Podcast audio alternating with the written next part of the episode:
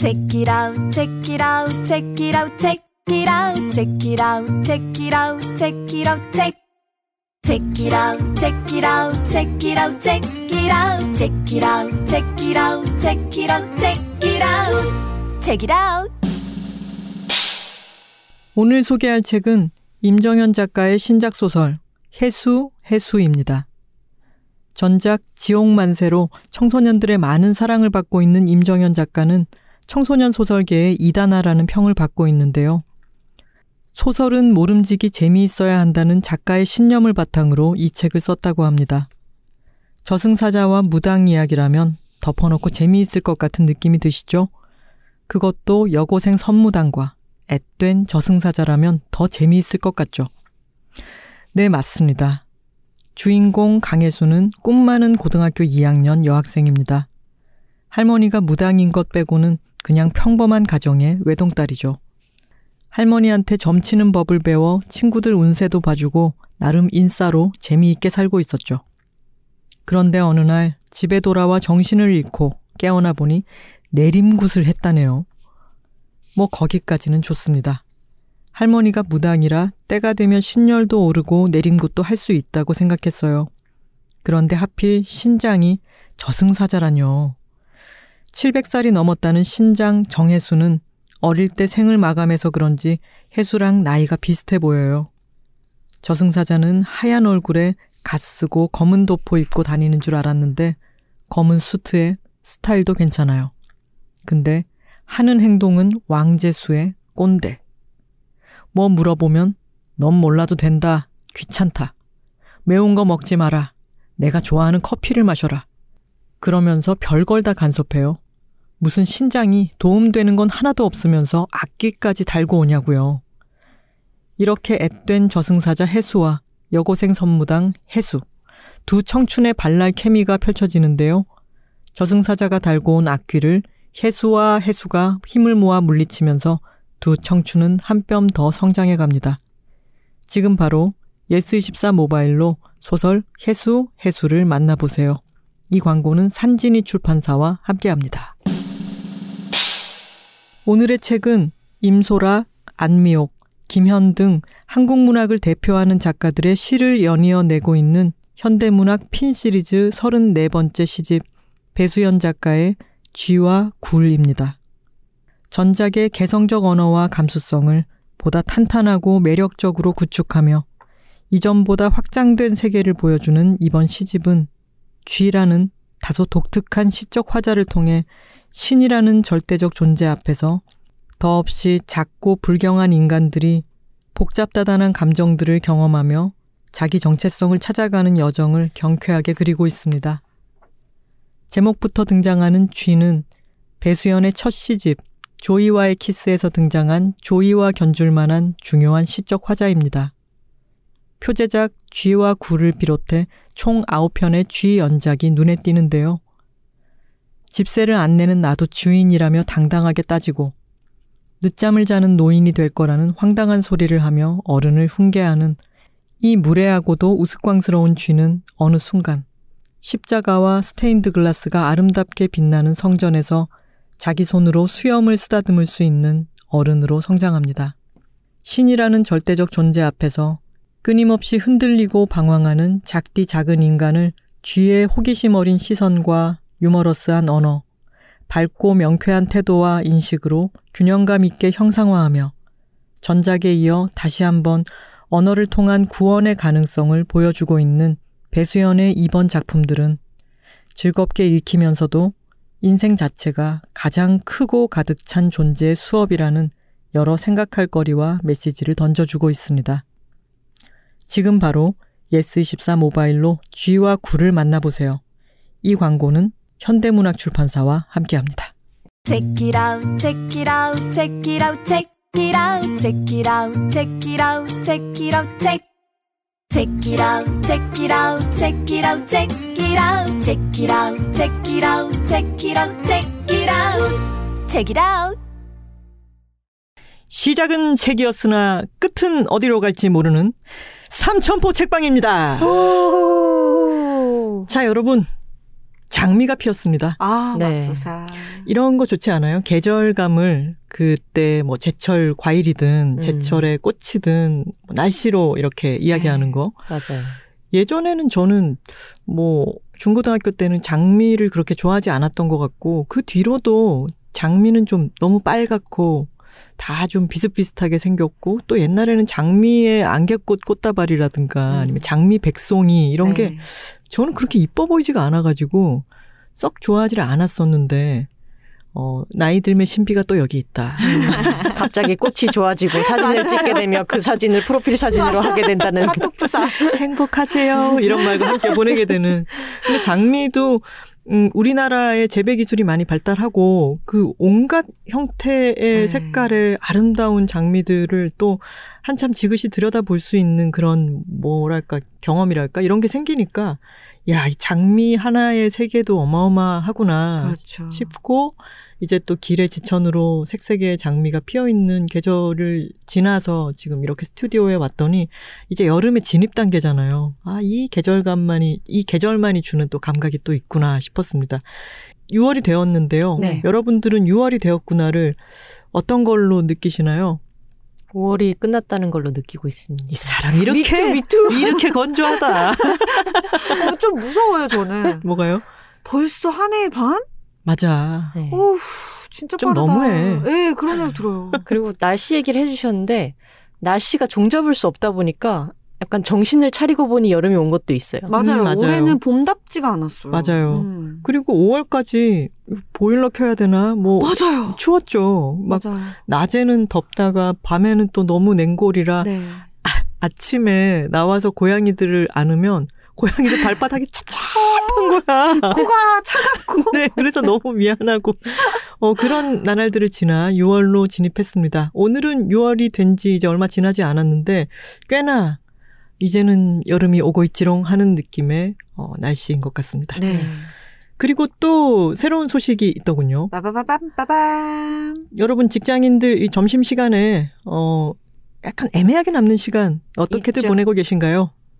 저희 STV에서는 그런 시간을 위해서 점심 신간을 준비했습니다. 어 점심 신간에는 우리 함께 어 채널 네. 예스 팀인 우리의 단호박님과 우. 어 김예스님과 또 새로 합류한 우리 김상훈님 자만 예. 남자입니다. 김상훈 씨 이렇게가 그 아주 짧은 네. 영상을 찍은 거죠. 네, 세로형으로 일단 좀 시작을 해봤고요. 이렇게 하다가 또 완전히 바뀔 수도 있습니다. 나중에 뭐 저녁 신간이 될 수도 있고요. 아침 신간이 될 수도 있고, 뭐 점심 구간이 될 수도 있고, 어떻게 될지 알 수 없어요. 굉장히 많은 조합을 만들 수 어, 있겠다. 그러게요. 약간 아침 중고 뭐 이런 느낌으로. 뭐 간식 구간 뭐 이렇게 될 수도 있고. 어쨌든 지금까지는 어 임시적으로 일지를 모르겠지만 점심 신간입니다. 네. 그 거기서 소개하는 책들은 본인이 직접 고르시는 건가요? 네, 100% 100% 저희가 다 셀렉해서 고르고 있고요. 음. 일주일에 한 번 세 분이 각각 한 권씩 소개하시는. 일단은 그렇게 가고 있는데요. 또 어떻게 바뀔지 모릅니다. 아, 네. 한 달에 한 번만 점심을 먹게 될 수도 있어요. 음. 최근 우리 단호박님이 백년 허리를 소개하신 네. 책을 보았는데 직접 허리 운동을 시연하다 실패하는 것까지 네. 어, 이 영상이 아주 짧고 깨알같이 재미가 있습니다. 한번 보시면 좋겠습니다. 좋아요와 구독, 댓글 사랑입니다. 어디로 찾아가야 되나요? 예스TV라고 검색하시면 파란색 프로필 사진이 떡하니 박혀 있는 예스TV 채널이 나오게 됩니다. 그게 그냥 들어가지고 예스 TV 이렇게 그 알파벳으로 검색을 하면 엉뚱한 데가 나와요. 아, 네? 주식 채널이 나오더라고요. 네. 저희가 주식 채널을 이기기가 쉽지가 않아요. 아, 어떡해. 사람들이 요새 다 주식에만 관심이 있다 보니까 저희가 아무리 열심히 해도 예스24 주가를 저희가 이기지를 못하더라고요. 아, 이거 이런. 어, 중요한 것은 TV가 아니라 티비입니다. 티비. 하늘에서 비가 온다 할 때 티비입니다. 예스 티비라고 치시면은 파란색 프로필 어, 그림이 있는 그 계정이 바로 예스24의 계정입니다. 아이, 감사합니다. 우리 오랜만에 만난 것 같아요. 네, 어. 맞아요. 지난번에 공개 방송이었고 그 공개 방송은 또 좀 땡겨서 했었잖아요. 아, 네네. 네. 그래서 그때 만나고 그리고 우리가 잠깐 얼굴을 보긴 했지만 그때 막 비도 쏟아지고 우리 평소 반경에서 또 너무 먼 곳이라 네. 어버버버 하다가 막 헤어져서 가느라고 제대로 막 안부 인사를 하지도 못했는데 네. 그러고 난 뒤에 오늘 만난다고 생각하니까 어제부터 되게 반갑더라고요. 아, 정말요? 어, 그지 않았어요? 뭔가 잊고 있는 게 있었는데 뭔가가 이렇게 꼭 찝지 않고 지나갔어. 이런 음. 어떤 미진함이 있다가 그것이 삼천포 책방이었구나. 음. 동의할 수 없다는 네. 다짐에 사실 그렇게까지는 아니야 아닌 거야? 나만 그래? 아니요 뭐 반가워요. 아니에요. 그리웠어요. 자 삼천포 책방 시작을 해보겠습니다. 아, 근데 이거 되게 짜릿하다. 뭐요? 왠지 누가 나를 더 좋아하는 것 같고 내가 어 음. 그래 나도 보고 싶었어라고 하는 것 같으면 되게, 되게 짜릿한데 그래요? 자 오늘 누려봐. 그냥님 보고 싶었어요. 아 느끼고 있어 어, 많은 분들이 또 우리 삼천포 책방이 그냥 지나간 것에 대해서 공개 방송은 즐거웠지만 또 한편으로는 좀 서운했다라고 음. 말씀을 해주셔서 마음껏 그런 기분을 느낄 수 있지 않았나요? 그러게요 아주 네. 또 느껴지네요 우후. 자 오늘 순서는 톨그단이라고 들었습니다. 네. 어, 톨콩 그냥 단호박의 순서로 어, 해보겠습니다. 네 자 제가 오늘 가지고 온 책은요. 아이고. 오늘도 묵직하네요 아우 너무 묵직해요. 이 종이가 좀 가벼운 재질도 있는데 네. 얘는 꽤나 묵직한 책이고 앞에서 이 표지를 보시면은 색깔이 예쁘죠. 어. 바다의 물결 같은 그런 네. 느낌이고 색깔 자체가 청록색과 어, 또 네이비와 에메랄드 빛이 물결치는 아주 예쁜 표지 색깔에 어, 제목은 먼 북으로 가는 좁은 길 이고요. 리처드 플래너건의 장편 소설입니다. 여기 제가 띠지를 껴와가지고 왔는데 어, 이 띠지에는 뭐라고 돼 있냐면 이 책은 2014년에 맨부커상을 받은 아. 책이에요. 근데 이 맨부커상 어, 심사위원장이 뭐라고 표현했냐면 몇 해간 정말 좋은 작품들이 맨부커상을 받았지만 올해 수상작은 그야말로 걸작이다. 오. 그러니까 맨부커 of 맨부커라고 음. 하는 것을 심사위원장이 얘기를 한 거죠. 다음에는 그 심사위원장 어떻게 하셨대요? 그냥 오늘만 수습하고 사는 스타일인 것 같아요. 에휴 다음에 내가 또 심사를 보겠어 막 이러면서 그리고 다음에는 또, 아, 이런 것은 전에 없는 또, 뭐 이렇게 할 수도 있죠. 네. 제가 카피라이터 할 때 늘 그 순간에 아주 집중해서 카피들을 많이 써봤기 때문에 이 사람 심정도 알겠고. 아니, 이때 진심이에요. 어, 이때? 진심이죠. 맞아요. 하지만 다음 진심이 또 나타난다는 거. 네. 여튼 리처드 플래너건은 1961년생이고 호주에서도 어, 호주 남단에 있는 남극에 가까운 테즈메이니아라고 하는 섬 출신입니다. 어, 테즈메니아는 호주의 호주도 참 색다른 곳이잖아요. 어, 이건 아주 북반구 중심의 발언이긴 하지만 다른 대륙과 아주 다른 어, 호주는 또 거대한 하나의 섬나라이기도 하고 대륙이기도 하고 그 대륙 안에는 아주 갖가지 지형들이 펼쳐져 있는데 그 호주에서도 테즈메이니아 같은 경우에는 정말 독특하고 원시적인 자연이 아주 어, 잘 남아있는 곳으로 그 자연의 힘이 아주 강한 곳으로 저희 카톡방에는 테즈메이니아로 가자라고 하는 어, 카톡방이 아니라 카카오뱅크에 아. 적금이 있을 정도로 음. 언젠가 거기를 가려고 했는데 지금 코로나 때문에 음. 어, 그거를 그냥 빼다가 이리저리 쓰고 있습니다. 뭐야 곳곳에 테즈메니아가 남아 있어.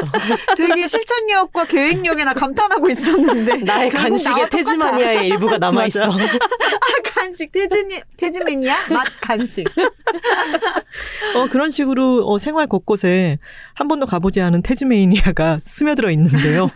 어, 간식 등등으로.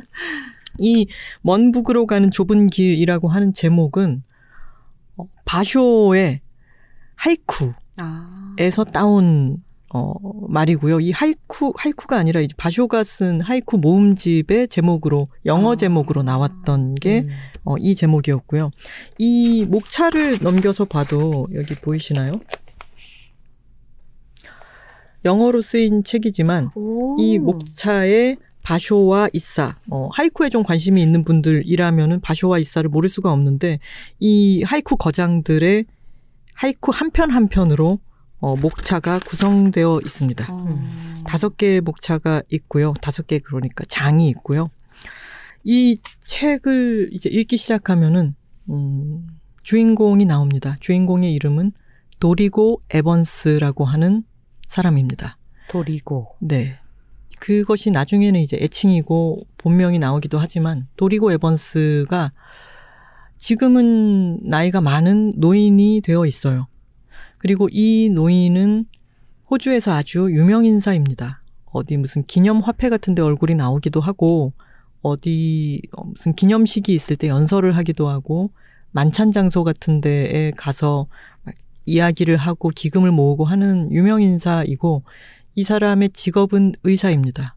이 사람이 유명 인사가 된 이유는 전쟁 영웅이었다는 것이 음. 그 사람의 중년 즈음에 다큐멘터리가 나오면서 이 사람의 삶이 막 조명을 받고 지금은 어, 결혼한 지 아주 오래된 아내와 그렇게 살고 있지만 이 사람은 끊임없이 바람을 피고 있어요.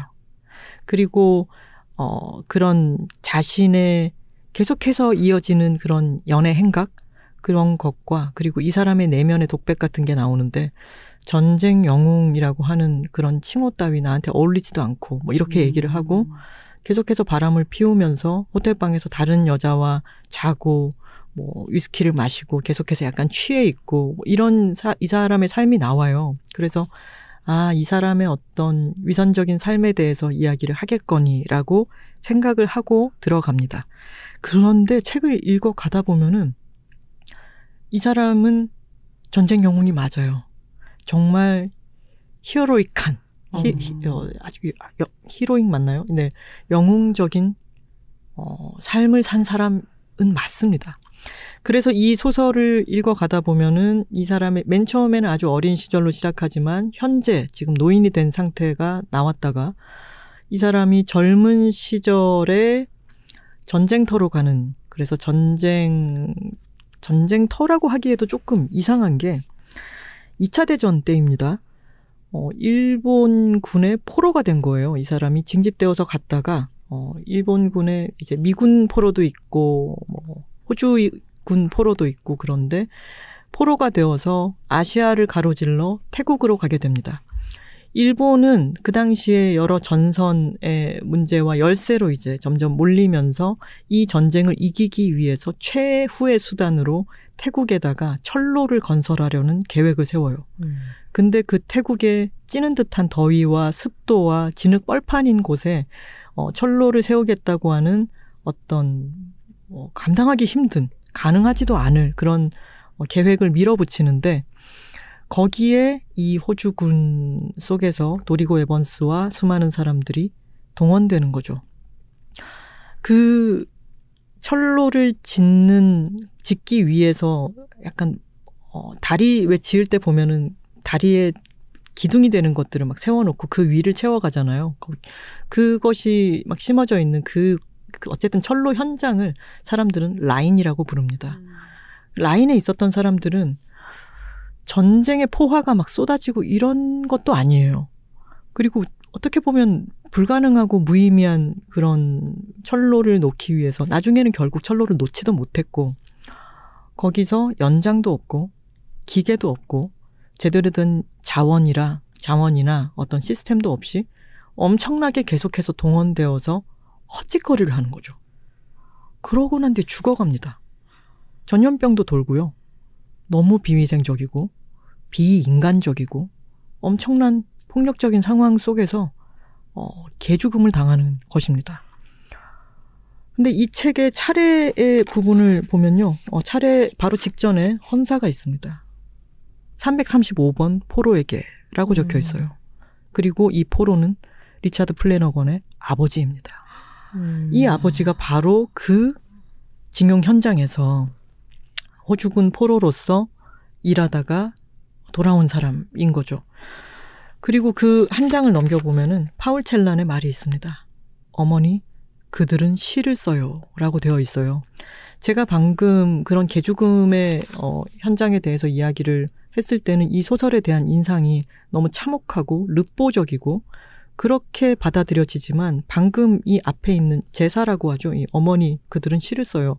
라고 하는 말처럼 이 책은 너무 믿을 수 없을 정도로 시적인 책이에요. 음. 그래서 아까 하이쿠로 제목이 되어 있다고 했잖아요. 어, 제가 너무 옛날 얘기를 하나 하자면은 저는 전쟁 영화를 싫어하거든요. 근데 제가 거의 유일하게 좋아하는 전쟁 영화가 씬 레드 라인이라고 하는 음. 영화가 있어요. 그 영화는 어, 밀림 속에서 전쟁이 벌어지고 있는 중이지만 그 안에서 삶과 죽음이 왔다 갔다 하는 곳에서 삶은 뭐고, 인생은 뭐고, 죽음은 뭐고, 의미는 뭘까라고, 어, 어떤 질문을 던지는 영화인데, 영화 자체가 아주 명상적이라서, 전쟁 영화라고 하면은 막 피 튀기는 액션에 뭐 스펙터클 막 이런 것들을 저는 전혀 즐기지 않는데 저는 그 영화 지금 다시 보면 또 불편한 지점이 있을진 모르겠지만 저는 그 영화가 전쟁 속에서의 명상을 다룬 영화라서 참 좋아했는데 저는 이 책을 읽으면서 그 영화가 자꾸 떠올랐고요. 이 책은 바로 그렇습니다. 어, 이 도리고 에번스라고 하는 한때 아주 영웅적인 인간이었고 지금은 타락했다고 할 수 있는 말년을 살고 있는 하지만 어떤 영웅성이 자기 인생 안에는 있었던 어떤 사람을 통해서 인생과 의미와 삶과 죽음에 대해서 이야기를 합니다. 그리고 아까 그 철로를 놓는 것이 라인이라고 불렸다고 했잖아요. 라인이라는 것은 선, 선분이죠. 근데 라인, 그 선과 원에 대한 어떤 것이 상징으로 등장을 하는데 이 원이라고 하는 것도 사실은 조금 아주 미세하게 잘라 들어가면은 그 호라고 하는 게 거의 직선에 가까운 데까지 가죠. 네. 그러니까 이 선들이 다 모이게 되면은 원이 될 수도 있죠. 근데 한 개개인의 삶은 그 라인이 결국 선, 선이 원이 되는지를 알 수 없는 상태에서 사실은 음, 끝이 맞아. 나죠. 음. 근데 그 선과 원 사이가 아주 음, 서로 울림을 만들어내면서 이 두꺼운 책을 쌓아가는데 이 책은 아주 사실적인 핍진한 그런 묘사와 너무나 아름다운 어떤 삶의 그건 뭐랄까요? 저는 자꾸 명상이라는 말이 떠오르는데 어떤 깨달음이나 그걸 허무함이라고 표현할 수는 없을 것 같고 어떤 비어있음이나 무상함 같은 것 그것을 너무나 탁월하게 잘 다룬 소설이었습니다. 음. 이 도리고 에번스는 의사이고 군인이기도 하지만 어, 아주 시와 고전에 탐닉했던 사람이었어요. 저는 이 책이 또 참 좋았던 거는 왜 우리가 새로 나오는 신간들을 막 읽어갈 때와 어떤 고전 소설을 훅 빠져들어 가지고 다 관통해서 읽어냈을 때 느낌이 다르잖아요. 근데 제가 어- 어떤 고전 소설, 정말 좋아하는 고전 소설을 읽고 났을 때에 가졌던 그런 느낌을 그 도리고 에번스가 갖는 느낌으로 너무 잘 표현을 해뒀어요. 그리고 그 도리고 에번스가 느끼는 고전에 대한 감상이 제가 이 책에 대해서 느끼는 감상과 아주 흡사합니다. 아, 이 독서 경험을 뭐라고 말을 해야 될지 모르겠어요. 음, 그래도 좀 더 이야기를 해보자면은, 이 사람의 지금 현재 바람둥이 노인, 어, 전쟁 영웅이고, 아내와는 껍데기뿐인 결혼 생활을 하고 있는 듯 보이는 이 사람의 삶에서 과거로 돌아가면 두 가지 커다란 축이 있습니다. 그것은 사랑과 전쟁입니다. 음. 사랑이 한 축이 있고 전쟁이 한 축이 있는데 사랑이 또 너무 드라마틱하네. 어떤 에임이라고 하는 여자를 만나서 사랑에 빠져요. 아주 열렬히 사랑에 빠지는데 알고 보니 이 사람은 이 사람이 사랑해선 안 될 사람이었고 이제 고모부의 아내였던 거예요. 음. 고모부 고모가 사망하고 나서 고모부의 아내가 된 사람이었는데 그 사실을 모른 채 사랑에 빠졌었고 그리고 그 사랑이 아주 중요한 이 사람에게 어, 어떤 축이 되는 듯 합니다. 그리고 또 하나는 전쟁이죠. 전쟁터에서요. 이제 일본인들은 이 라인을 건설할 때 나는 천황의 뜻을 어, 실천해야 되기 때문에 그것에 대해서 한치의 의심도 없이 사람들을 막 사지로 내몹니다. 근데 일본인들의 이 머릿속에서는 생포되었을 경우에는 당신은 자살하는 것이 맞다라고 교육을 받았기 때문에 이것들은 자살도 하지 못한 버러지들이라고 생각하는 거예요. 음. 그리고 자신은 천황의 뜻을 구현하려고 하고 있기 때문에 숭고한 일을 하고 있다는 것에서 한치 의심이 없어요. 그리고 이 안에는 이 전쟁 포로들 속에는 예술가가 있습니다. 그림을 그리는 사람이 있고 나팔을 부는 사람도 있고요. 어, 아주 우아하고 노래를 잘하고 이 안에서도 어떻게든 품위를 지키려는 사람이 있고 그리고 그 안에서도 아주 저급하고 악랄한 인간도 있죠. 이 나팔수에 대한 이야기를 잠깐 하자면 이 사람은 재즈 연주자였어요. 그러다가 차출되어 와서 어, 금속재 나팔을 불게 되었는데 여기 전염병이 돌고 이 전염병으로 죽은 시체는 소각해야 되기 때문에 끌고 가서 장작더미 대나무 장작 위에서 불을 시체에 불을 붙이면은 그 옆에서 나팔을 부는 역할을 해요. 근데 이 사람은 전쟁에 너무 끔찍한 것들을 많이 보았지만 결국은 살아남았어요. 그래서 20대 이때에 아주 어, 한참인 한창인 시기를 전쟁터에서 보냈고 그 전쟁터는 내가 아는 사람이 눈앞에서 죽는 세계잖아요. 그러니까 그 경험이 얼마나 강렬했겠어요. 그랬는데 나중에 이 사람이 전쟁터에서 버티는 것은 내가 떠나온 세계가 있기 때문에 나는 그곳으로 다시 돌아갈 수 있다고 생각해요. 자기가 떠나온 세계는 재즈의 태동기이고 빅밴드가 어, 스윙이 유행하던 그 시기였고 그때로 자기는 그 황금기로 돌아갈 수 있을 거라고 생각했지만 전쟁이 마치고 돌아왔더니 비밥의 시대가 되었고 그 시대는 사라져 버리고 없었어요. 음. 이 사람은 자신의 이상을 구현할 음악적 이상을 구현할 어떤 것을 놓쳐버렸고 그 이후로는 그냥 살아갑니다. 아흔 몇 살까지 살아요. 이 사람은 아주 폭력적이지 않은 사람이었고 자식들에게 아주 잘하고 자식들을 폭력으로부터 지키려고 애쓴 사람이었지만 이 사람은 점점 기억을 잃어갑니다. 그러면서 이 사람인지 다른 사람인지 지금 헷갈리는데 어떤 전쟁 포로의 경우에는 전쟁의 기억만 남아서 그 이후에 살아왔던 모든 삶이 다 무화되어 버리고 전쟁 때만 자기가 살아 있었다고 생각하게 되는 사람도 있고 어떤 사람은 전쟁의 그 끔찍한 것들을 보았지만 그게 나이가 많이 들어가면서 그것들이 다 잊혀서 일본군들의 잔악행위가 없, 없었나요? 라고 물었을 때 잔악행위는 전혀 없었습니다. 라고 정직하게 자기 나름대로 얘기를 하는 거예요. 이게 사람들의 머릿속에서 이 강렬한 경험이 점점 잊혀가고 왜곡되어 가는 것까지 나옵니다. 그리고 나중에 이 나팔을 불던 이 뮤지션의 딸은 아빠가 돌아가시고 난 뒤에 이곳저곳이 찌그러진 거기에 좀 낡은 리본 같은 게 묶여 있는데 그것을 창고 세일로 벼룩시장으로 해서 팔아버려요. 5달러에. 이 사람은 이 나팔에 대한 이 딸은 사연을 모르죠.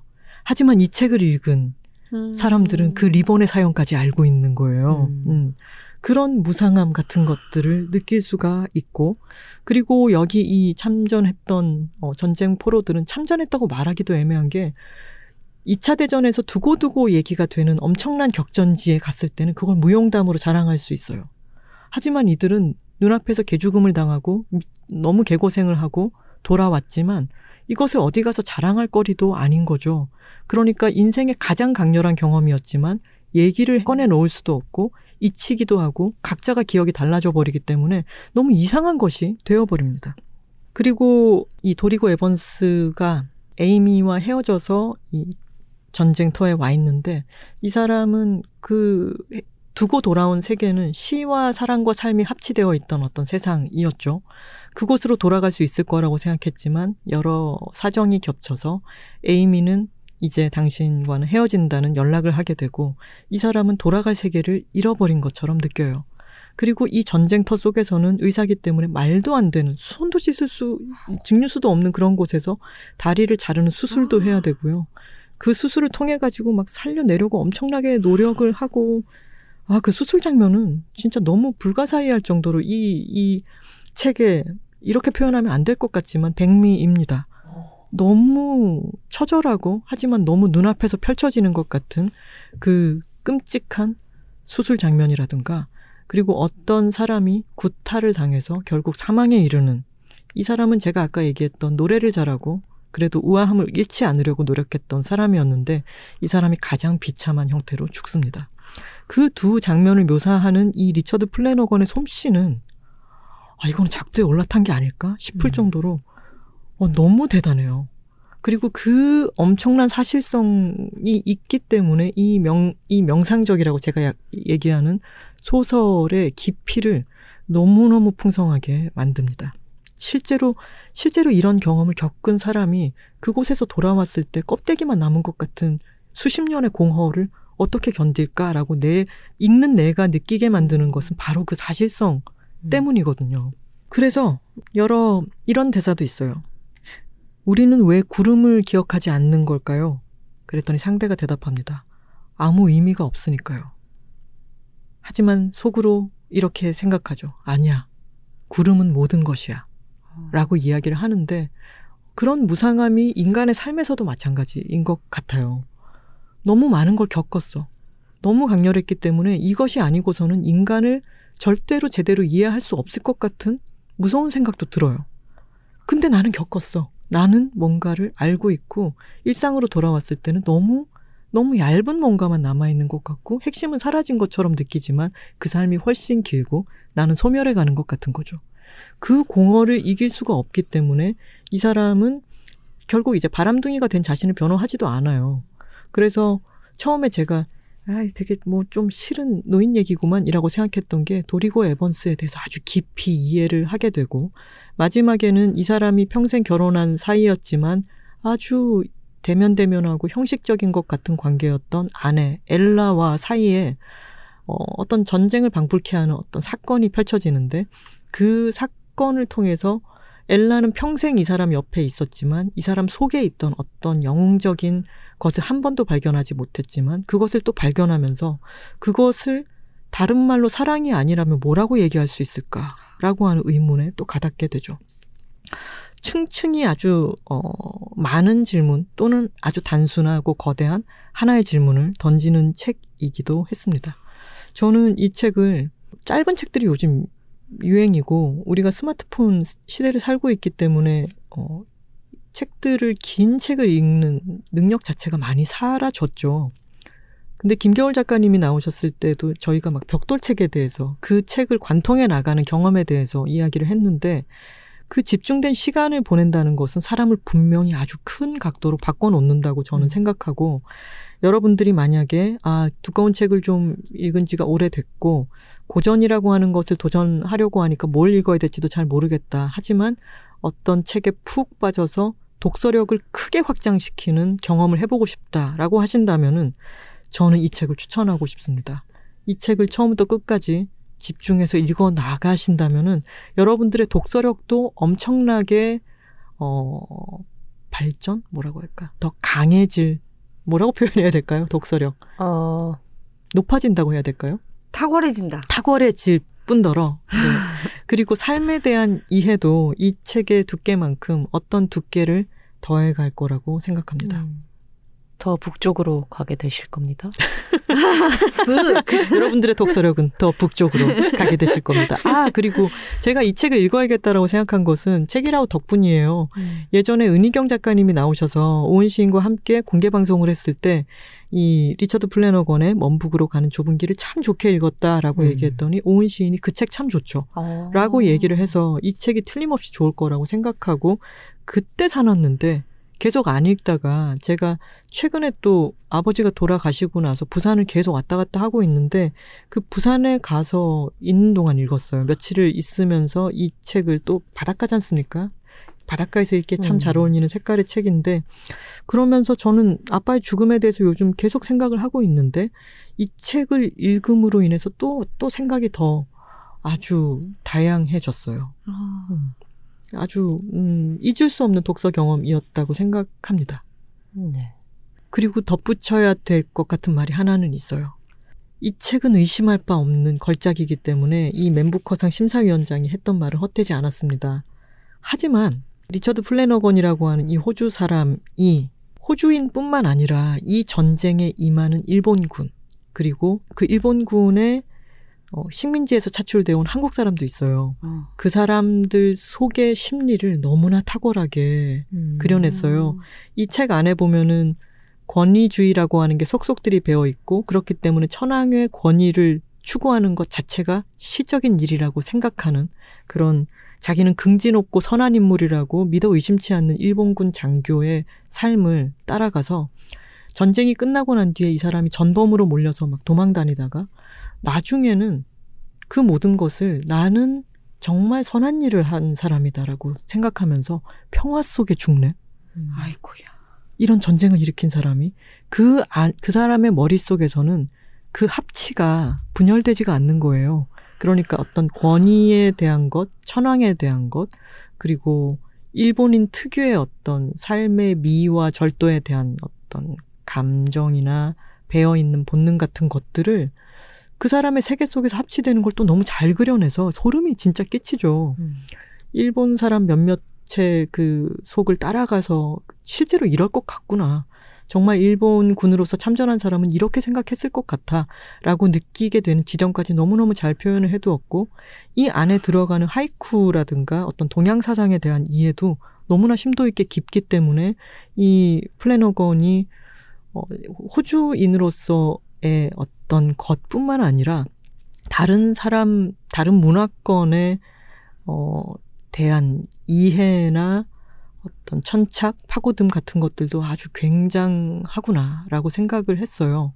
하지만 이 책에 등장하는 가장 중요한 캐릭터 중에 하나라고 할 수 있는 에이미, 자기가 젊은 시절에 사랑에 빠졌던 에이미의 경우는 너무너무 중요한 인물인데요. 약간 별로 그렇게 입체적인 캐릭터가 아니에요. 음. 그리고 도리고 에번스가 에이미를 쳐다보는 시선을 묘사한 것들이 있는데 너무나 표피적인 거죠. 대상화하는 눈길로 쳐다보고 있고 이것은 너무 배어 있는 거라서 제가 이거는 옳다 그르다라고 얘기할 수 있는 부분은 아니에요. 그리고 엘라의 경우도 이 사람 이제 오랫동안 결혼해 있던 그 자신의 부인 엘라도 아주 깊이 있는 인물입니다. 근데 그 깊이 있는 인물이 그 깊이로서 다가오는 게 아니라 미루어 짐작될 뿐이에요. 그러니까 두 여성, 중요한 두 여성 캐릭터를 그리는 데는 다른 캐릭터를 그려낸 데에 비해서 사실은 그다지 높은 성과를 보였다고 할 수 없고 그 수준은 이 사람의 능력에 비한다면 실패라고 할 수도 있어요. 저는 그 부분을 보면서 이 책 자체의 완성도는 너무 어마어마하고 이것은 걸작이지만 다른 일본군, 완전히 다른 문화권에서 온 사람에게도 이입하고 그것을 그려낼 수 있는 사람이지만 여성은 완전히 다른 세계로 인지하고 음. 있구나. 그리고 여성 안으로 들어가는 것은 정말로 더 어려운 일이구나. 라는 생각이 들어서 이것이 옳다 그르다의 문제가 아니라 그렇다면 이 맨부커상 심사위원장도 남자죠. 어, 지금까지 수많은 남자 작가들이 쓴 고전을 세계의 고전이라고 우리는 많이 읽어왔는데 그, 그 경우에 어떤 세상의 절반인 여성에 대한 이해는 턱없이 모자랄 수 있겠구나. 그리고 그것은 어쩔 수 없는 부분도 있고 어찌 보면 당연한 일이겠구나라는 생각이 들어서 그렇다면은 더더욱 여성들이 쓴 여성들 삶을 더 입체적이고 깊이 있게 이해하고 있는 작품들에 대해서 왜냐하면 편향되어 있으니까 더 열심히 발굴하고 더 열심히 읽는 수밖에 없겠구나라는 생각이 들었습니다. 저는 사실 책을 보고 든 생각이 북이 동서남북 둥둥북인 줄 알았군요. 처음에 약간 그런 느낌이 있어서 놀스? 먼 북, North입니다. 아. 먼 드럼. 어, 그, 뭐죠? 아! 그 왜 그런지 알아요. 맞춰보세요. 아? 호주와 태국의 어떤 지리적? 아니죠. 그렇지? 책 제목 중에 네. 먼 북소리라고 하는 책이 있습니다. 아. 네. 근데 또 먼 북으로 가는 좁은 길. 원제는 The Narrow Road to the Deep North예요. 음. 음, 깊은 북이겠죠. 근데 이걸 아. 먼 북이라고 해놓으니까 어, 출판계에는 두 가지 먼 북이 있죠. 노스가 있고 드럼이 있다. 그러네요, 그러네요. 자연스러운 연상작용이었던 것 같습니다. 네. 네, 제가 살짝 분위기를 바꿔서 음. 이야기를 한번 이어가 보겠습니다. 지금 6월이 이제 막 됐는데, 아까 우리 이야기한 대로 올해는 봄이 이게 왜 이렇게 봄 같지가 않고 짧아라고 생각이 됐지만, 저는 5월 말에 진짜, 진짜 너무 좋은 날씨들이 몇 번 있었던 것 같아요. 맞아요. 며칠이 있었던 것 같아요. 맞아요. 그래서 정말 저는 아 이래서 5월을 계절의 여왕이라고 하는구나라는 생각이 들 정도로 정말 너무 기억하고 싶고 놓치기 싫은 날씨들이 있었거든요 며칠. 그래서 이 책을 만났을 때 그래 이 시점엔 이곳으로 가야지 음. 라는 생각이 들었습니다. 제가 가지고 온 책의 제목은 아주 사적인 궁궐 산책입니다. 이 계절에 가져야 돼요. 아시죠? 그 feeling 네, 너무 알지. 알죠? 또나 저- 서촌에 저 궁덕이잖아요. 제가 서촌에 산 이유가 뭐냐. 궁에 갔다가 제가 너무 반해가지고. 아. 저 부산 출신이잖아요. 네. 바다 앞에 살던 사람이 서울에 왔더니 뭔가가 계속 해소가 안 되는 거예요. 너무 빽빽하고. 음. 그러다가 궁을 갔는데 옳았구나. 이거 너무 내 취향이고 아. 서울에만 있는 곳이고 신세계다 싶어서 궁을 그렇게 다니다가 궁 옆에 그때 이제 소격동이라고 삼청동 있는 쪽에 마, 마을이 아니라 동네를 보고 반해서 거기에 집을 구해 보다가 서쪽으로 넘어가서 제가 서촌 생활이 시작됐던 거거든요. 아. 저는 궁을 너무 좋아해요. 그쵸. 네. 그 물론 사시사철 다 언제나 가면 좋지만 또 이렇게 봄꽃 피고 범이죠. 공기가 좀 나른하고 그렇죠, 그렇죠. 바람이 조금 살랑 불고 이럴 때 정말 끝내주지 않습니까? 맞습니다. 네. 맞습니다. 그럼 저는 궁금한 게 서촌에 사셨으면 경복궁을 제일 좋아하시나요? 저는 궁들을 다 돌아다녔고 제가 제가 이거 사진 어디 올릴게요. 제가 그 서울에서 갔던 궁들 입장권만 모아놓은 게 이만큼이에요. 모든 궁들을 다 좋아했고 어 경복궁은 바로 옆에 살았으니까 진짜 자주 갔었는데 이게 대장금이 히트하고 난 뒤에 중국 관광객들이 이제 너무 많이 오고 다 한복 입고 네 그리고 다 무료. 한복 대여 시스템이 이제 맞아요. 생겨나고 저는 그 생겨나기 전부터 거기 살고 있었고 조용히 음. 궁을 좋아하던 사람이어서 한 번은 제가 광고회사 다니다가 너무 지쳐서 회사를 그만두고 나는 궁에서 청소하는 일을 해야겠다. 아, 그래서 문화재청에 취직해야겠다고 생각했던 어. 적이 있어요. 궁을 너무 좋아해서. 하지만 그 한복 무료 대여와 중국인 관광객들과 너무 이제 한국의 청소년 단체 관람과 이런 것에 이제 인구 밀도가 완전히 달라지고 나서는 궁을 잘 안 가게 됐는데 네. 최근에 덕수궁의 전시를 보러 갔어요. 또 너무 좋은 거예요. 아. 등나무가 이제 막 음. 이렇게 늘어져 있고 파릇파릇한 이파리와 어디서도 이- 느낄 수 없는 궁의 그 탁 트였으면서도 싹 들어가 있는 그 느낌. 크, 최고죠. 제가 이 질문을 왜 드렸냐 하면 이 책의 첫 장이 서울에 있는 다섯 궁에 대한 음. 간략한 소개로 시작이 되는데 경복궁에 대한 이 저자의 인상이 톨콩님이 말하신 것과 똑같아요. 약간 사람들이 경복궁이라고 하면 일단 가는 길에 그 광화문부터가 좀 북적북적 되고 아유, 그리고 경복궁이 역사적으로 너무 많이 자주 소실이 됐던 네. 경험이라 그래야 되나? 경복궁 자체로서는 경험이죠. 그런 일들이 많다 보니까 지금까지도 수리 복원이 이루어지고 있어서 음. 안에서도 약간 복작복작하는 그런 분위기가 음. 살짝 있다고 해요. 그래서 저자님도 경복궁은 좀 그런 좀 번잡함이 있지 않나?라고 생각을 하셨었는데 저 궁의 가장 끝 공간 안쪽 공간까지 가면은 아 이 고즈넉함이 있구나. 그렇죠. 네, 라고 느낄 수 있다고 합니다. 맞습니다. 그리고 저도 나름 궁을 좀 좋아하는 음. 입장에서 얘기하자면 저는 이 책 읽으면서 그지 그거지 라고 좀 으쓱했던 게 서울 다섯 개 궁 중에 최고는 창덕궁이다. 창덕궁이다. 라고 음. 저는 생각하는 입장인데 맞습니다. 이 저자님도 그 얘기를 맞습니다. 하시더라고요. 맞습니다. 아, 그렇지. 궁좀 다녀보면 창덕궁 베스트지. 뭐 맞아요. 맞아요. 생각이 바로 그겁니다. 평양냉면 파 둘을 보고 있는 느낌이 있어요. 슴슴한. 창덕궁은 그 앉은 모양새도 그렇지만 네. 그 후원의 압도적인 것과 아, 네. 그 후원 후원이 아주 뭐랄까 오래된 숲이 보존이 돼 있고 네. 그 안에 있는 관람정이라든가 그런 정자의 위치 그 그곳에서 보는 숲의 풍광 모든 것들이 너무 압도적이니까요. 그렇죠. 음. 저도 근데 의외로 제가 이 책 읽고 놀란 게 제가 경희궁을 안 갔더라고요. 아 경희궁은 조금 또 결이 다르죠. 예. 네. 이 책을 읽어보니까 경희궁은 사실 남아있는 전각이 별로 없고 왜냐면 흥선대원군이 경복궁을 중건을 하면서 이렇게 음. 다시 세우면서 경희궁 거의 거의 90%를 빼다 전각을. 해체해서 음. 예, 음. 나무나 돌이나 이런 것들을 가져다가 썼다고 해요. 아 그런 거군요. 예, 그래서 저는 읽으면서 아니 그러면 그게 말 그대로 밑돌개서 윗돌개 있는 거랑 뭐가 다르죠? 라는 생각이 들었으나 또 한편으로 생각해 보면 사실 우리가 남대문 하나 복원하는 것도 음. 금강소나무를 어디서 구해 오네 마네 뭐 그때 그 석재를 구할 수가 있네 없네 굉장히 어려운 일인데 사실 경복궁 규모를 정말 그 시절에 복원을 하려고 그쵸. 했으면 어디선가 좀 뜯어왔어야 했겠다라는 생각도 갑자기 또 인지상정.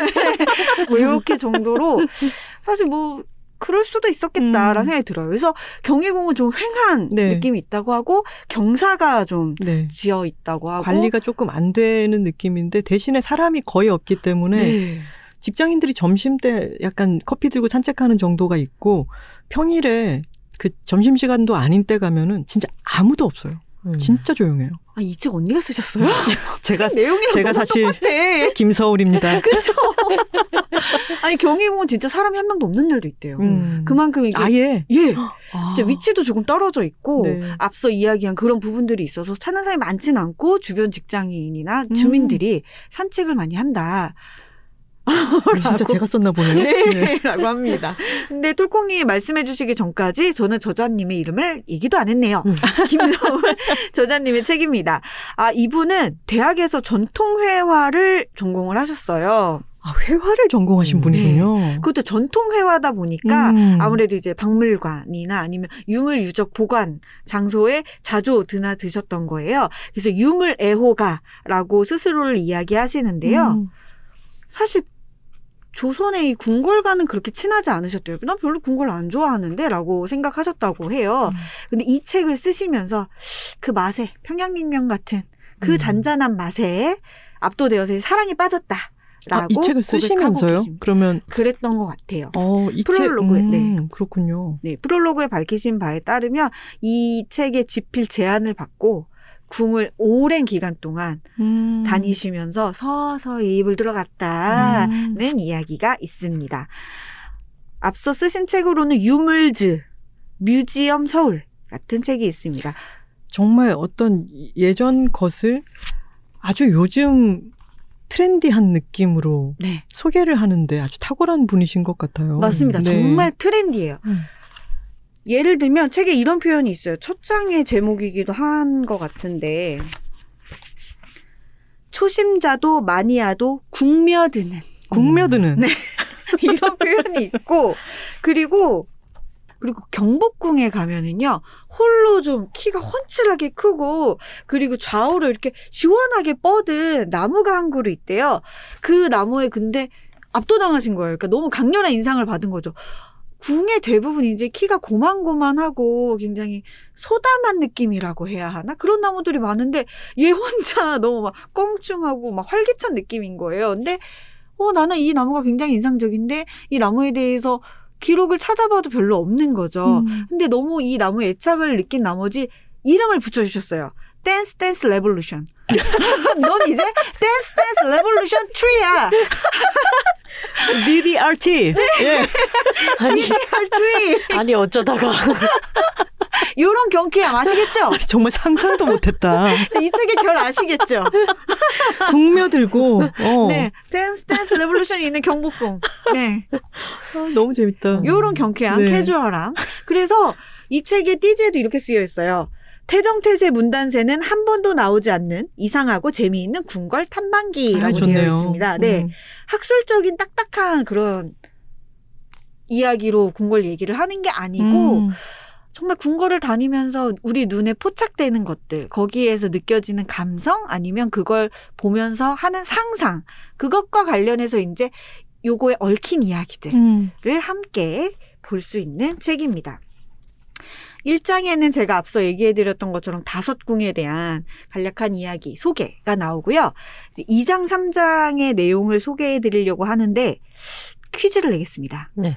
아, 여러분, 조선의 궁은요, A와 B로 이루어졌다고 해도 과언이 아닐 정도로 이 A와 B가 굉장히 많습니다. 거의 전부라고 해도 될 정도로요. 이 A와 B는 무엇일까요? B 나무와 돌 정답!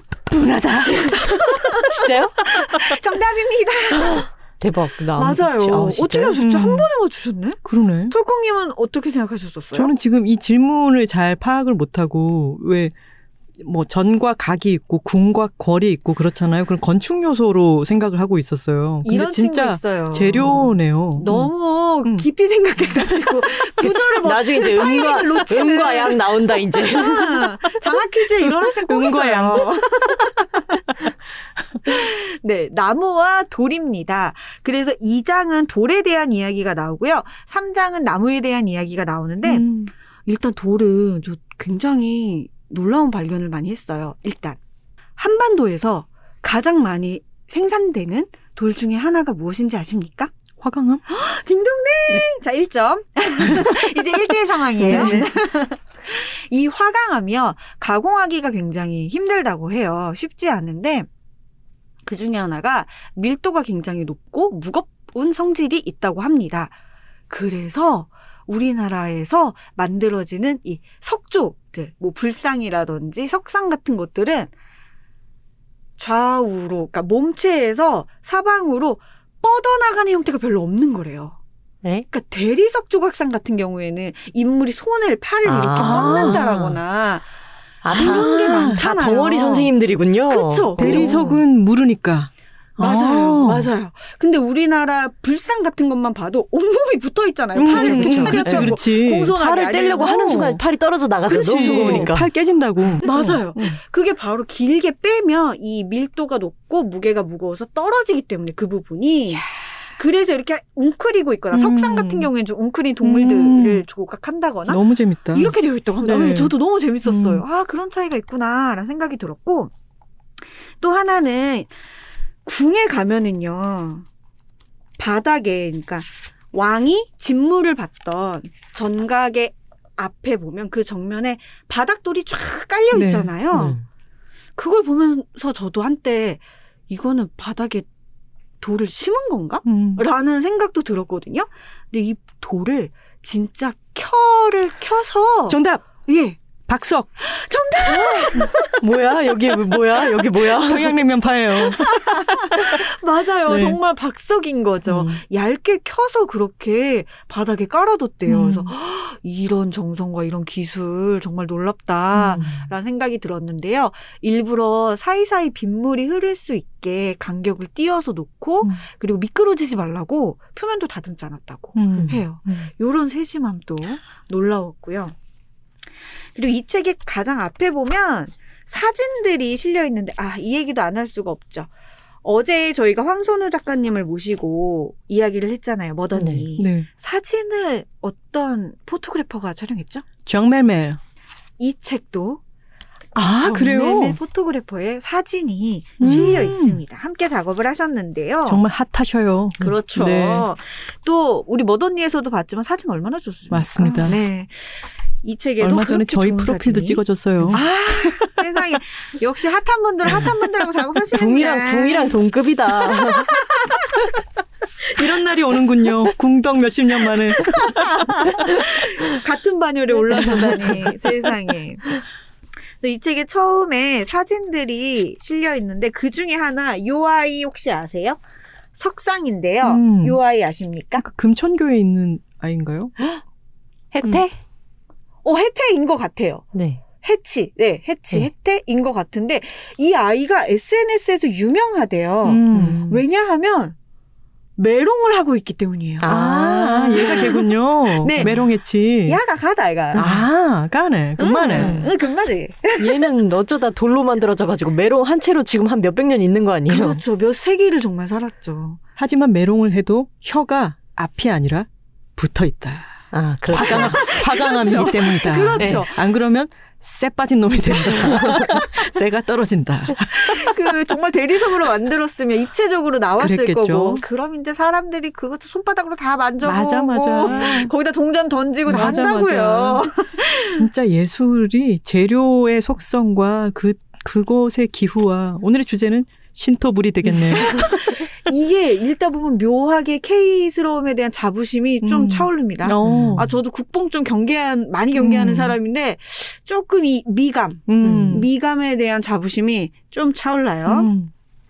그래서 이 해치 같은 다양한 석상들에 대한 이야기도 있는데, 사실 굉장히 좀 의외잖아요. 궁 안에 메롱. 메롱을 하고 있는 동물 석상이 있는데, 이거를 왕이 음, 내가 메롱하는 해치가 보고 싶구나라고 했을 리도 없고, 어떤 기술자들이 어떤 생각으로 이런 모양을 만들어냈을까라는 거를 상상하는 그런 재미도 있었어요.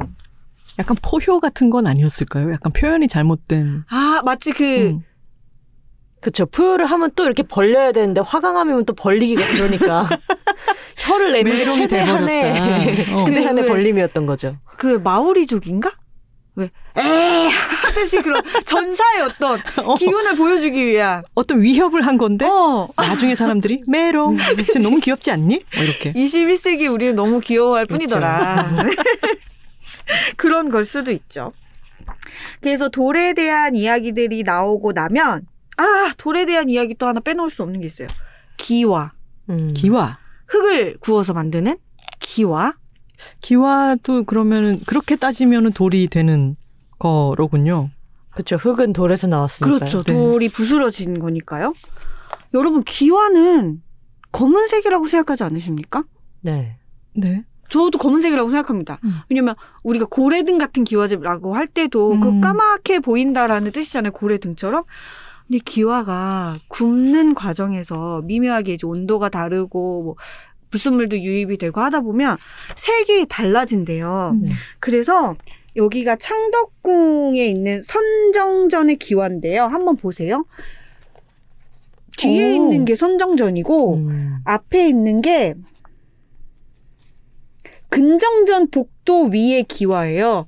두개 색이 다른 거 보이십니까? 네. 그러게요. 위쪽은 거의 청화처럼 보이네요. 네. 위쪽은 청기와예요. 음. 그리고 아래는 이제 우리가 익숙하다고 생각하는 검은색의 음. 기와인데요. 이렇게 한눈에 보니까 진짜 아, 기와가 이렇게 색이 다르구나 라는 거를 알 수가 있었어요. 그런데 청기와를 만드는데 당시로서 엄청난 비용이 드는 아주 귀한 것이었대요. 청기와가. 이 특수 안료를 사용해야 했고 그리고 염초라는 비싼 재료를 써야 했기 때문에 청기와가 굉장히 귀했다고 해요. 음. 이게 어느 정도냐면 당시 기록을 볼 때 청기와 한 장이 8량에 거래되었다는 내용이 있는데 아까 제가 말씀드렸다시피 흥선대원군이 경복궁을 중건했다고 했잖아요. 그때 당시 이제 근처 민가를 헐었대요, 흥선대원군이. 네. 근데 그 민가 초가집 한 채의 보상비가 다섯 량이었다고 합니다. 청기와 한 장이 여덟 량인데. 이게 너무 재밌죠, 이런 얘기. 저 주민들은 무슨 죄야? 세상에 세상에. 그건 그러네. 어머나 기와 한 장. 네. 근데 그걸로 이렇게 다 뒤덮은 거죠. 와. flex 한 거지. 음. 음. 금칠한. 거나 마찬가지인 거잖아요. 그렇죠. 와. 맞아요. 근데 이런 이야기도 굉장히 흥미로웠고요. 이제 나무의 이야기로 넘어가 볼게요. 3장으로. 아, 그 나무 사진들 참 너무 좋네요. 아, 그렇지요. 네. 나무 이야기들이 나오는데 일단 궁의 전각들은 정말 나무를 돌 위에 얹어서 사실은 만든 음. 결과물이고 그래 그리고 그것뿐만 아니라 창호지 같은 것도 아니면 벽과 바닥의 마감재까지도 다 나무에서 비롯된 음. 종이 같은 것으로 이루어져 있다는 거죠. 창문에 대한 이야기 중에 흥미로운 게 있었는데 우리가 볼 때는 세상에 저 창호지 한 겹 바른 창으로 어떻게 겨울을 났을까 그쵸. 지금보다 더 추웠을 텐데 음. 옷도 지금보다 더 얇고 근데 사실은 견문을 두었대요. 음. 건문 안에 겹문을 하나 둬가지고 이제 에어백처럼 air 음. space처럼 음. 이렇게 단열을 했다라는 내용도 있고 또 하나는 참 이 운치가 여름에는요 이 창에 얇은 비단을 발랐대요. 근데 돈 이- 많았네. 진짜 그건 또 몇 냥이었대. 궁이잖아. 아이고. 근데 이게 운치가 있을 뿐만 아니라 실용적이기도 해요. 일종의 방충망 역할을 했다는 거예요. 음. 음. 바람은 통하되 벌레는 들어오지 않게. 음. 그리고 잠을 자는 공간 같은 경우에는 두꺼운 종이를 여러 개 바르고 안쪽에 어두운 색을 칠했대요. 음. 그 지금의 암막 커튼 같은 거죠. 아. 이런 숙면을 또 추구했다. 음. 아주 실용적이다. 이런 부분도 있었고요. 야, 진짜 이 쿠팡에서 최저가 검색하는 사람들로서는 어? 우리 집 방충망 비단으로 했어. 너무 진짜 너무 화나는데. 그리고 저는 그것도 처음 알았어요.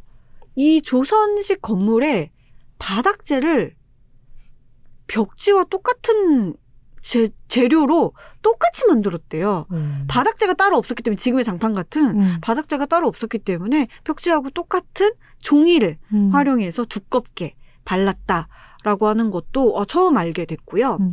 또 하나 이 창덕궁의 덕후로서 저는 굉장한 꿀팁을 발견했는데 창덕궁에 500년 된 향나무가 있대요. 음. 500살 된 향나무가 있는데 이 향나무를 관람할 수 있는 핫스팟이 어디냐?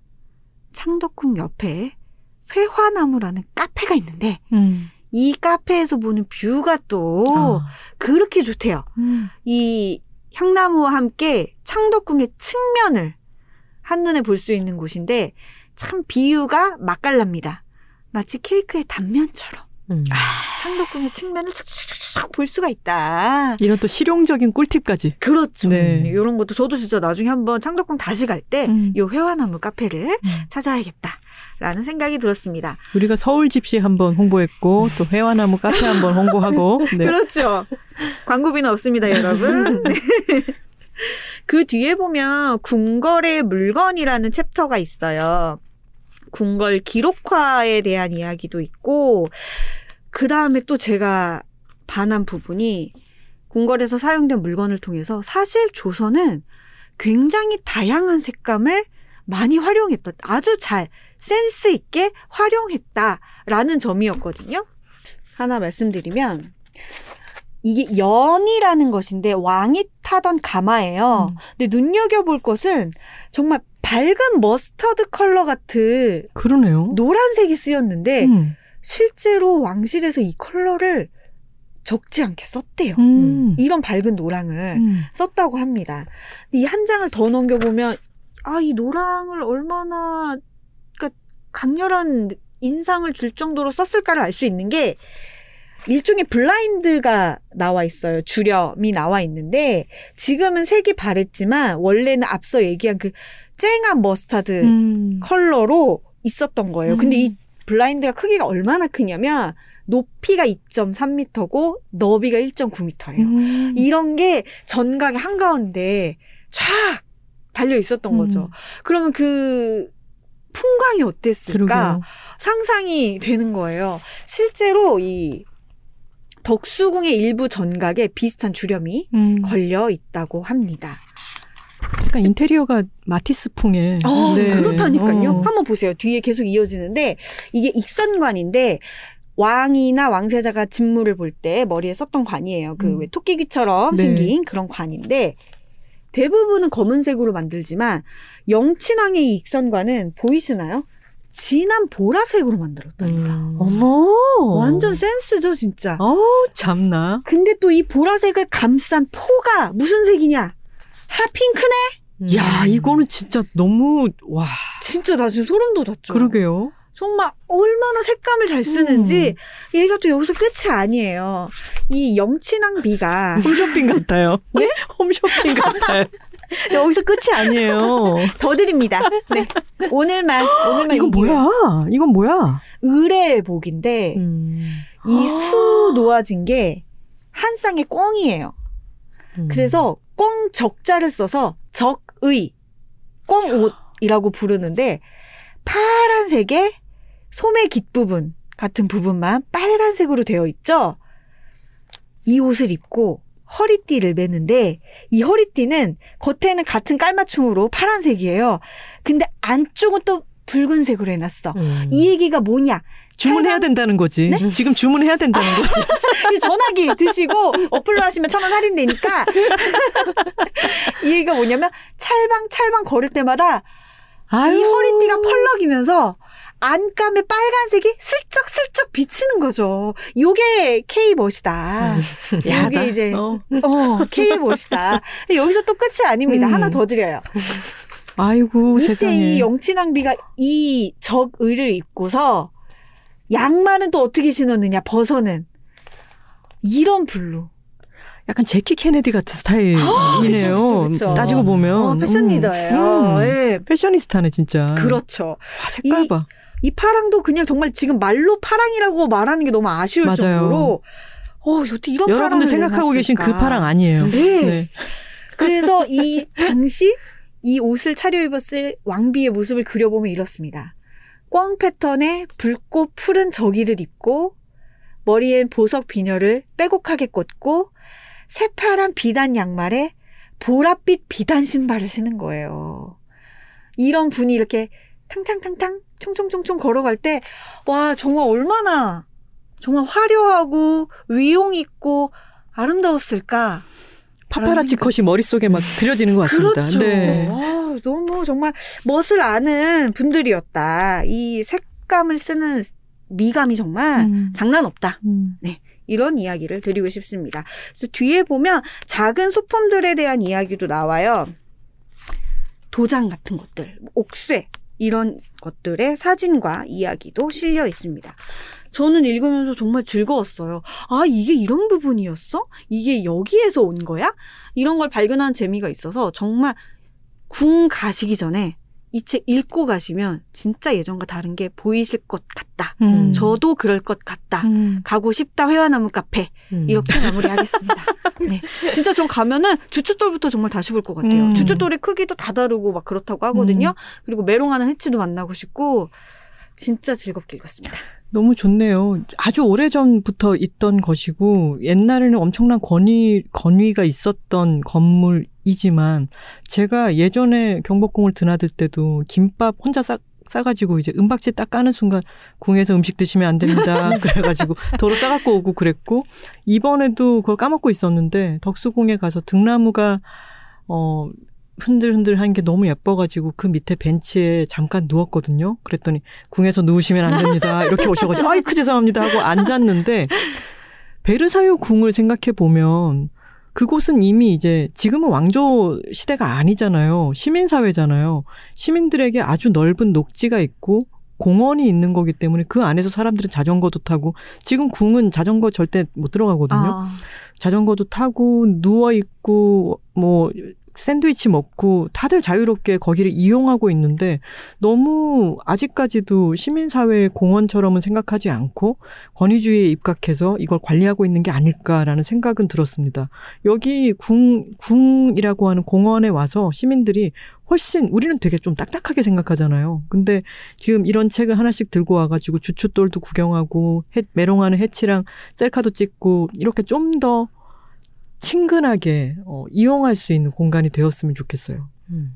그런데 사실 우리는 우리와 우리 청취자분들과 다 그렇지 않지만 그렇게 개방했을 때, 음. 그러니까 좀 더 자유를 줬을 때 너무 방만하게 음. 하시는 분들도 있을 수는 있어요. 제가 되게 충격적으로 남아 있는 기억이 뭐냐면 경복궁을 야간 개장한다고 해가지고 한번 음. 갔어요. 근데 정말 들어서자마자 저는 너무 놀란 게 이 책에서도 얘기한 게 경복궁 같은 경우에는 모든 정각이 일직선상에 놓여져 있다고 네. 해요. 그래서 실제로 우리가 들어가면 굉장히 개방감이 있게 가운데 건물만 하나 축 서 있는 것 같고 옆에 이제 정원이 있고 호수가 있고 하잖아요.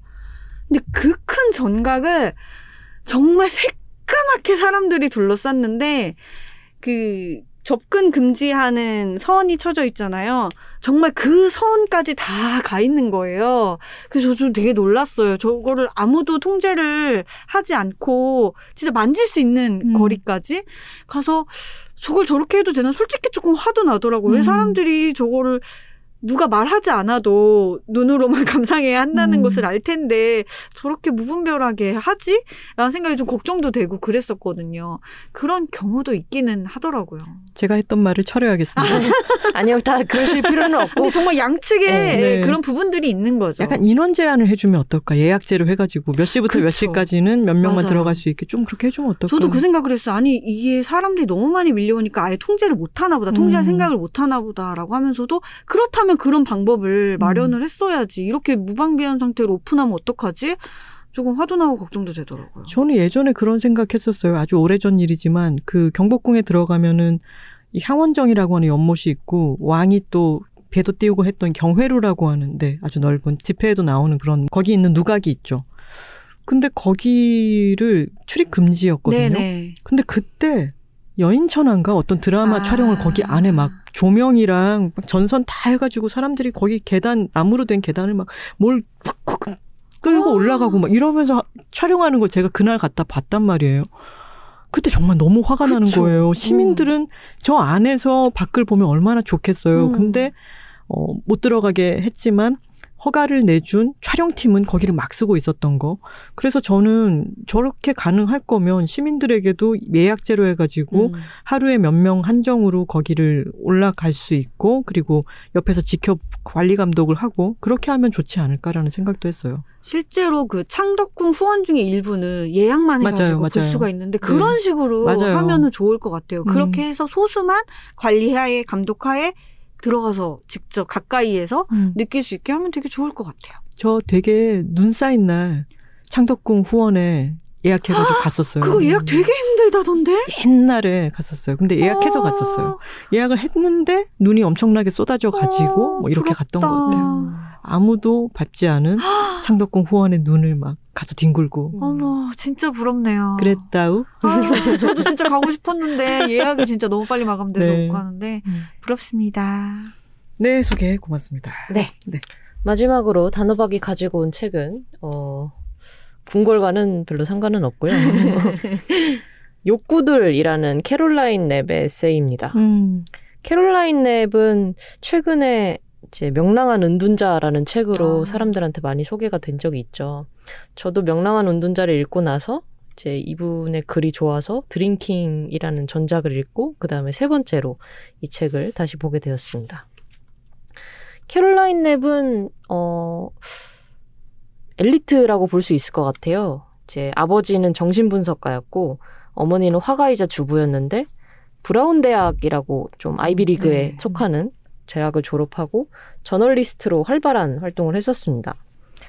59년생인데 2002년에 돌아가셨어요. 그러면 43세, 4세 정도 된 짧은 나이에 생을 마감한 셈이죠.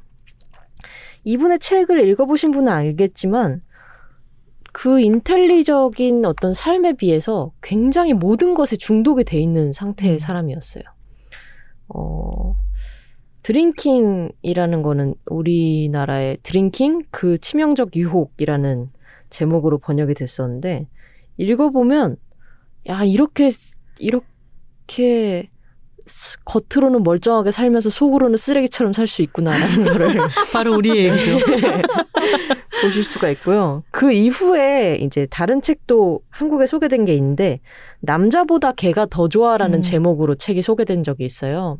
그거는 자기가 키우는 개한테 이제 좀 집착을 하고 이제 얼마나 개가 소중한가에 대해서 열변을 토하는 책이라고 하고 결론적으로는 약혼자가 개 때문에 떠나게 되었다. 뭐 이런 내용도 나오게 되고요. 그것은 약혼자 잘못 아닐까요? 계획엔 잘못이 없어. 그럼요.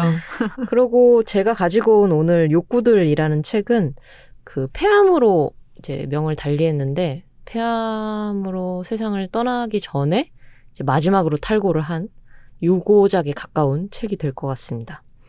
이 욕구들은 원제가 에피타이츠예요. 음. 그러니까 욕구보다는 어떤 입맛? 그 욕망 혹은 그, 그 식욕 음. 아. 에 가까운 건데 appetite라는 단어 자체가 두 가지 뜻이 있다고 하더라고요. 그 음식에 대한 갈망이 첫 번째 뜻이고 두 번째는 음식이 아닌 어떤 것이라도 뭔가를 원하거나 아. 이제 욕구하는 것을 음. 그냥 appetite라고 부르기도 한다고 합니다. 우리나라로 번역을 한다면 뭐 예를 들어서 뭐 구미가 당긴다라고 했을 때의 음. 뜻하고 거의 비슷할 것 같아요. 음. 식욕에 대한 얘기고 어떤 먹는 것에 대한 얘기긴 하지만 전반적으로 봤을 때는 그냥 어떤 것을 원하는 상태에 관한 에세이고 뭐 이분이 글을 잘 쓴다는 거는 익히 다들 알고 계신 바여서 문장이나 뭐 글쓰기 솜씨에 대해서는 별로 말할 게 없을 것 같아요. 저는 내용을 위주로 좀 얘기를 해보도록 하겠습니다. 이제 모든 욕구의 총집합이라고 되어 있긴 하지만 이 캐롤라인 랩이 이제 20대 상대적으로 어릴 나이였을 때 거식증에 상당히 좀 오래 빠져 있던 어. 때가 있었어요. 그래서 킬로그램으로 따지자면 37kg까지 이제 살을 뺐던 적이 있고 그 기간 동안에 자기가 어떤 생각을 했는지에 대해서 책을 써야지 하고 책을 쓰다 보니까 내가 겪었던 경험이 단순히 식욕의 문제가 아니고 그래서 따지고 보니까 모든 종류의 여성의 욕구랑 연관이 되어 있더라라는 생각에 이제 다다르게 돼요. 그래서 사실은 이 작가가 봤을 때는 쇼핑 중독에 빠진 여성이나 아니면 폭식증에 걸린 여성이나 거식증에 걸린 여성이나 아니면 어떤 관계에 집착해서 막 섹스 중독에 걸린 여성이나 어찌됐든 어떤 뿌리 같은 것은 같다라는 느낌이 있는 거죠. 결국 그걸 정리하면 이런 것들이 다 한 뿌리가 그런 거예요. 내가 지금 뭔가가 부족해. 그럼 그거를 채울 뭔가를 찾아내. 그걸 사. 아니면 그 사람과 결혼해. 라는 걸로 수렴이 된다는 거예요. 그래서 이분이 어쩌다가 거식증에 걸리게 되었는가를 처음에 이제 얘기를 하게 되는데 코티지 치즈를 사게 된 날로 그 처음을 기억을 하고 있어요, 이 작가는. 코티지 치즈 드셔보신 적 있어요? 먹어봤을 것 같은데 또 맛을 기억을 못하니까. 약간 하얗고 좀 별 맛이 없는 느낌의 음. 치즈인데 염소 젖으로 만든 뭐라고 거예요? 만- 뭘로 만들었는지는 잘 모르겠어요. 네. 근데 뭐 체다 치즈나 뭐 브리 치즈나 우리가 흔히 먹는 모짜렐라 치즈나 이런 거에 비해서는 그렇게 막 뭔가의 맛이 있진 않나 봐요. 아. 이제 치즈는 약간 풍미 같은 것들이 있는데 네. 코티지 치즈는 그때 미국에서는 약간 다이어트 치즈의 아. 음. 느낌이 강했던 거죠. 그래서 대개는 양상추 같은 샐러드에 드레싱 없이 코티지 치즈만 딱 올려서 먹는 다이어트 샐러드의 느낌으로 돼 있는데 이제 마케팅이 솔직했다면 포장 용기에 이런 경고 문- 문구가 붙었을 어떤 치즈래요. 이 제품은 자기 징벌용이니 섭취 시 유의하시고. 이 작가가 처음에 한 대학교 3학년 때쯤에 이제 코티지 치즈를 집어든 거예요. 그리고 쌀뻥튀기 같은 거를 딱 집어들었어요. 배가 고파서. 근데 그때부터 이제 이게 다이어트 식품이라는 건 알고 있어. 그건 알고 있었고 내가 다이어트를 하고 있진 않았어요. 근데 무의식적인 수준에서 다이어트 식품이라는 게 왠지 끌렸대요. 어. 그리고 쌀뻥튀기 같은 것도 뭐 별로 그렇게 막 풍미가 있는 그런 음식은 아니잖아요. 그걸 먹 그걸 사서 그 이후로 사흘 내리 다른 것은 아무것도 먹지 않고 그 치즈랑 쌍, 쌀 뻥튀기만을 먹은 거죠. 그게 시작이 될 수는 있었겠지만 그 다음에도 뭐 음식은 먹었는데 점점 이걸 줄여나가기 시작한 거예요. 나중에서야 내가 왜 그랬을까라고 생각을 해보니까 당시에 대학교 뭐 3, 4학년쯤 됐었고 앞으로 자기한테 너무 많은 선택지가 열려 있었던 상태였어요. 내가 대학을 졸업하고 나면 나는 뭐 변호사도 될 수 있고 검사도 될 수 있고 세상은 나의 성공을 바라고 있고 나는 무엇이든지 될 수 있어라는 메시지가 이제 사람들한테 주어지던 시대였고 나한테는 너무 많은 선택지가 있었는데 그 선택을 내가 할 수가 없는 거예요. 마치 마트 같은 데 가가지고 나한테 너무 많은 잼이 있으면 음. 막상 그 잼을 고르지 못하는 것처럼 선택이 많았던 것 자체가 불안이 불안이 훨씬 더 음. 많아지는 음. 상태였던 거죠. 그래서 그 불안을 처리하는 방식으로 굶기를 선택했던 거예요. 왜냐하면 음. 나한테 주어진 미래는 너무 커. 음. 이 불안이 너무 큰데 그냥 그거를 내 한 끼 식사, 내 작은 치즈, 내가 통제할 수 있는 어떤 것으로 작게 치환해서 보다 보니까 이제 음식을 제한하는 행위로 나아갔던 거죠. 음. 그리고 그 굶음이 주는 만족감이 있었대요. 어. 왜냐면 나는 다른 사람들처럼 저렇게 개걸스럽게 먹지 않아. 나는 내 욕구를 제한할 수 있어. 나는 좀 초연해. 나는 내 몸을 통제할 수 있어. 음. 이렇게 되는 거죠. 근데 그 성배는 사실 다른 걸로 뭐든지 될 수 있어요. 뭐 예를 들어서 나는 내 가정을 잘 꾸려. 나는 살림을 잘해. 나는 쇼핑을 잘해. 아. 이런 걸로 얼마든지 바뀔 수 있었던 물질 혹은 어떤 욕구였던 거죠. 그래서 결국에는 오랜 시간 동안 거식증을 앓다가 이분이 나중엔 술로 넘어가요. 음. 그래서 이제 알코올 중독에 걸린 게 같이 갖고 온 이 드링킹이란 책인데 아, 네. 저도 드링킹을 읽고 굉장히 많은 것을 깨달은 책이기도 합니다. 이- 스스로를 되돌아봤나요? 그쵸 저 스스로 되돌아보게 됩니다. 예. 아. 한번 음. 저희 팟캐스트에서 얘기했던 것 같은데요. 제가 드링킹 읽고 나서 잠깐 이제 다른 맞아요. 책 소개하다가 얘기를 했던 것 같은데 저의 술 친구들과 저의 상태가 너무 걱정돼서 이 독서 모임을 하자. 네. 그래서 독서 모임을 해서 이 얘기를 끝내고 나서 술을 진탕 퍼먹었어요. 기억난다. 뒷부분만 기억나. 뒷부분만. 그렇죠. 아, 이 드링킹도 굉장히 무섭고 잘 쓴 책이고 아. 여기에 나온 어떤 문구가 그 중독의 상태들을 되게 잘 정리하고 있는 것 같아요. 그 자기 친구도 알코올 중독자였대요. 이 저자의 알- 어. 친구도. 근데 이제 친구의 엄마가 너 술 좀 줄여야 되지 않겠냐라고 하니까 엄마한테 이렇게 얘기했대요. 어머니, 다음에 설사가 찾아오면 그걸 한번 조절해 보세요. 음. 그러니까 어떤 중독 상태에 이르면 그거는 뭐 자기 의식과는 상관없이 이제 뭐 눈덩이가 굴러가듯이 뭔가가 되는 거죠. 근데 어떻게 이렇게 됐을까라고 자기 자신을 생각해 보면 뭐 여러 가지 이유가 있었대요. 뭐 어렸을 때 자기의 욕구가 제대로 채워지지 않은 것도 있었고 어렸을 때 엄마가 나를 잘 케어하지 않았고 잘 만져주지 않아서 예전에 가장 좋았던 거는 맨발로 다니다가 발에 뭔가가 박혀서 다치는 일이었대요. 왜냐하면 엄마가 그렇게 되면 엄마가 발을 씻겨주고 따뜻한 아. 물로. 이렇게 채워주고 수건으로 이렇게 만져주고 발을 만져주니까. 하지만 모든 이런 욕구들이 사실 어렸을 때 내가 잘못 길러진 탓이야라고 할 수만은 없는 거잖아요. 그래서 이런 어떤 이름 붙이지 못하는 어떤 욕망들이 계속 있게 되는데 그 욕망이 도대체 어디서 왔을까 이 저자가 이 책을 통해서 계속 생각을 하는 거죠. 어렸을 때는 집에 반짝거리는 게 없고 그러다 보니까 뭐 친구 집에 가서 엄마가 화장품이 잔뜩 있으면 작은 화장품을 훔쳐오기도 하고 음. 그런 식으로 자기 욕구에 대한 어떤 기억들을 되짚어 나가는데 이것에 대해서 이름을 붙이지 못하니까 이 욕구가 계속 더 크게 들어오고 자기 불신을 하게 되는 어떤 이유가 되게 되는 거죠. 음. 게다가 이제 여성의 욕망이라고 하는 것들이 사회에서 여성들한테 욕망하라라고 하는 것들이 너무 모순적이 되는 거예요. 어, 우리는 소비 사회를 살고 있기 때문에 모든 것을 원하라라고 광고에서 얘기를 하지만 그와 동시에 여성은 누군가한테 원해지는 어떤 주체가 아니라 객체가 되기도 하죠. 그 상황에서 여성들은 너의 욕망을 끄집어내봐 라고 얘기하는 동시에 너의 욕망을 드러내선 안 돼. 맞아. 음. 라는 말에 갇히게 되는 거예요. 음. 그래서 어머니의 관계도 아까 나왔다고 했지만 자기 어머니도 화가이자 주부인데 집에서 너무나 사람들 뭐 자기 자식을 먹이고 삼시세끼 하고 청소하고 이런 일을 너무 잘했어요. 근데 자기 방 작업실이 있었는데 그 방에 들어가면 유화 냄새로 진동을 해요. 음. 근데 그 방에 들어가면 유화 냄새랑 스파게티 소스 냄새가 싸우는 거예요. 음. 치우지 않은. 그쵸? 음.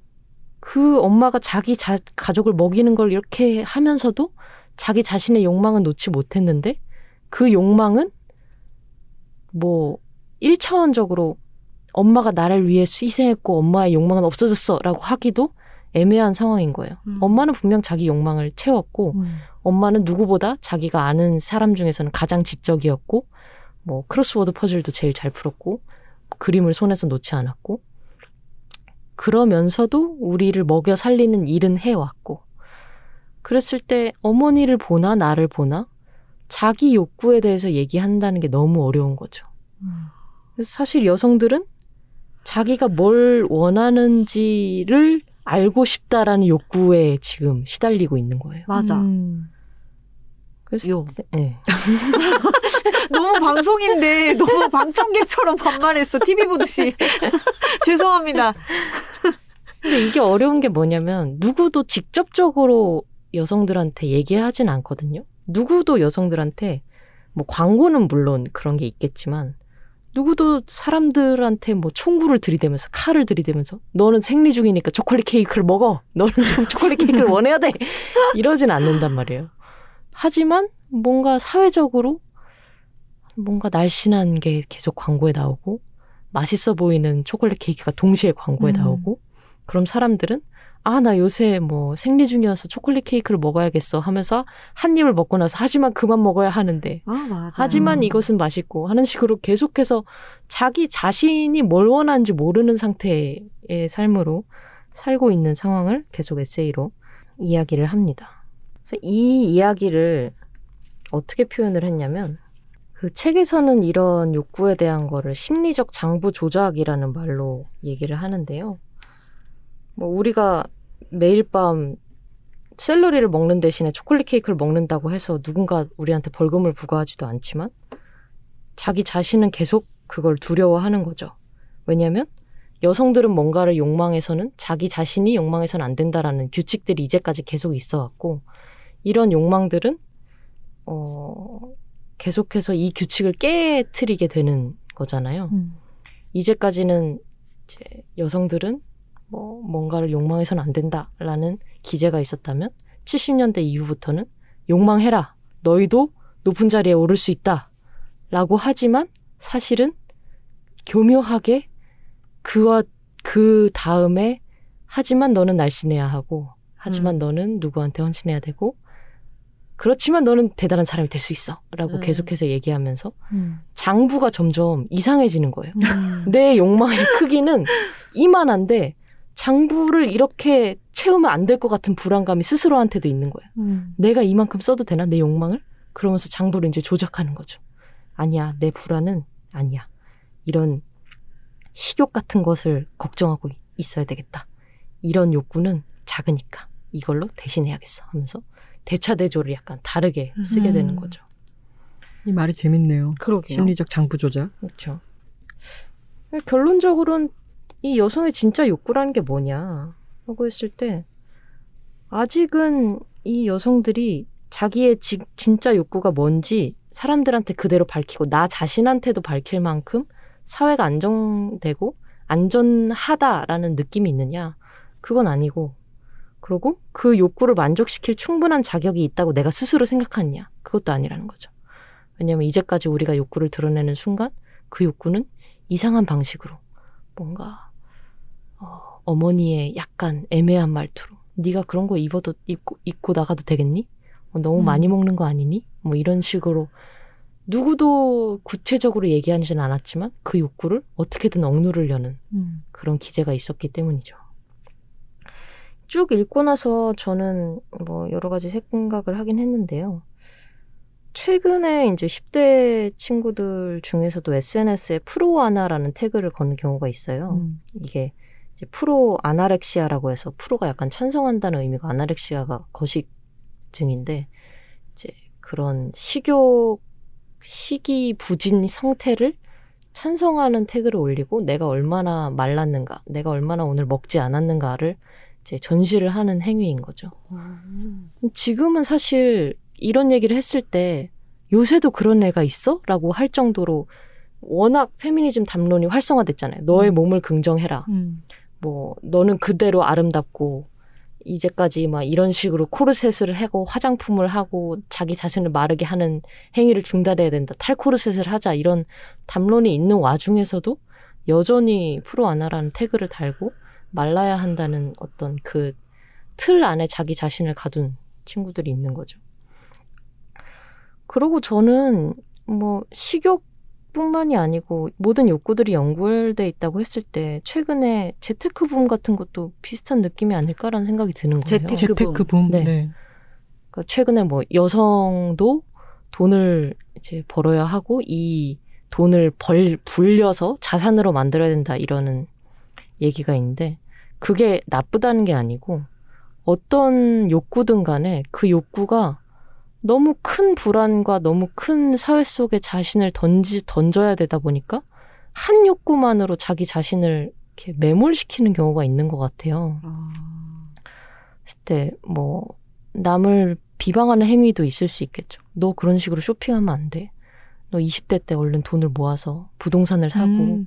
뭔가를 해야지라는 그런 강박 자체도 어떻게 보면 이 욕망들에 나와 있는 비슷한 기제지 않을까 싶어요. 음. 자기가 원하는 게 있을 때 그 원하는 걸 사회에서는 제대로 들어주려고 하지 않고 그랬을 때 더 큰 불안과 더 큰 욕구를 잠재우기 위해서 상대적으로 작은 욕구나 아니면 상대적으로 내가 잡을 수 있는 혹은 내가 컨트롤 할 수 있다고 믿는 어떤 욕구들한테 어떤 매몰되는 행위가 아닐까라는 음. 생각을 하긴 했습니다.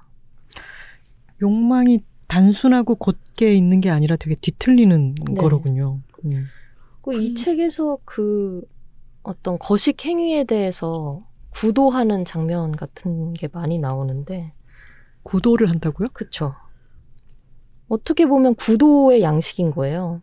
이렇게 사람들이 아. 어머 너 너무 요새 마른 것 같아라고 이렇게 소리를 들으면서 살게 되는데 아니야 나 요새 시- 식욕이 별로 없어 이런 식으로 살다가 그럼 정말로 식욕이 없어졌냐? 아니에요. 저자는 정말 24시간 끼어 있는 내내 음식 생각만 했어요. 야, 진짜 복합적이다. 그쵸. 네. 계속해서 음식 생각을 하고 저녁에 먹어야 될 양과 아침에 먹어야 할 양을 극단적으로 줄여놓고 그것을 어떻게든 지키려고 하는데 그게 예식에 가까워요. 그래서 음. 아침은 어떤 종류의 특정한 커피 한 잔만 마신다라는 게 있으면 그 커피를 준비하기 위해 일주일을 다 쓰는 거예요. 그리고 그 아. 커피를 어떻게 마셔야 되는지에 대해서도 아. 자기 안에 예식이 있어요. 뭐, 첫 모금은 천천히 마시고.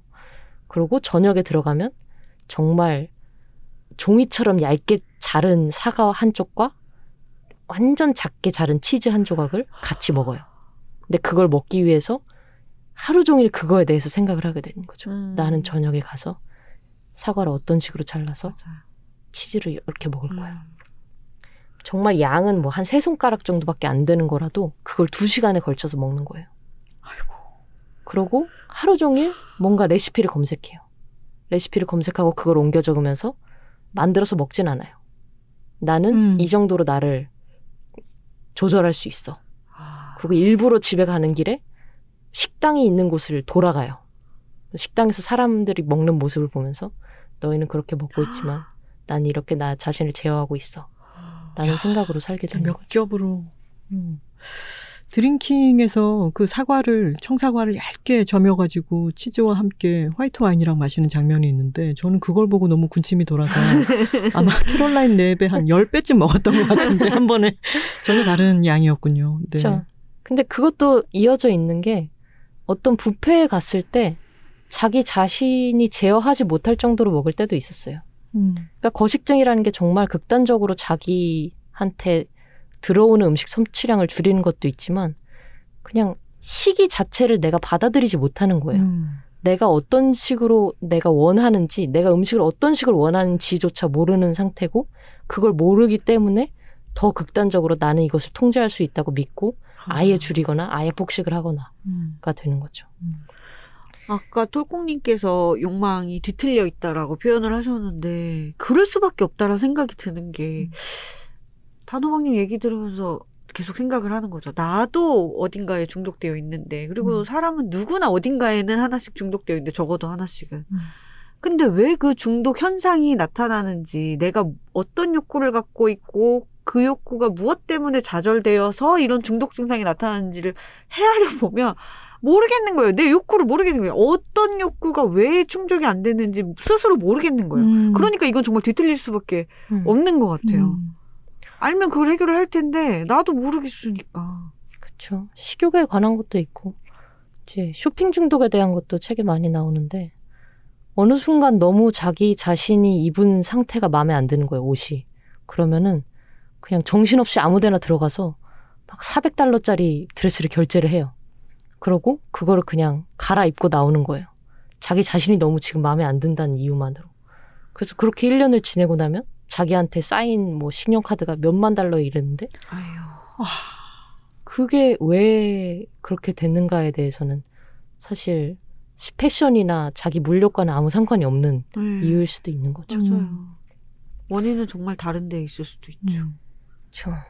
그래서 여성의 욕구라는 면에서 이렇게 근 뭐 한 10년 넘게 생각을 하고 계셨던 분인 것 같아요. 음. 그래서 그런 글이 이렇게 나와 있다는 것도 저는 반가웠고 읽으면서 굳이 여성이기 때문에 공감하는 것도 있지만 정말 아, 이 사람은 이 정도로 욕구를 생각하고 이 정도로 처절하게 썼구나라는 생각에 아. 되게 공감이 돼요. 음. 그러니까 내가 그런 사람이어서가 아니라 정말 솔직하게 쓰거든요. 음. 그러니까 자기 자신이 뭐 알코올 중독이었을 때나 거식증에 걸렸을 때나에 대해서 숨기고 싶은 것들이 있게 마련인데 그것들을 전혀 이 정도로 쓸 수 있단 말인가 싶을 정도로 음. 쓰기도 하고 여러모로 예. 저 지금 상황을 돌아보게 되기도 하고요. 음. 그런 책입니다. 음.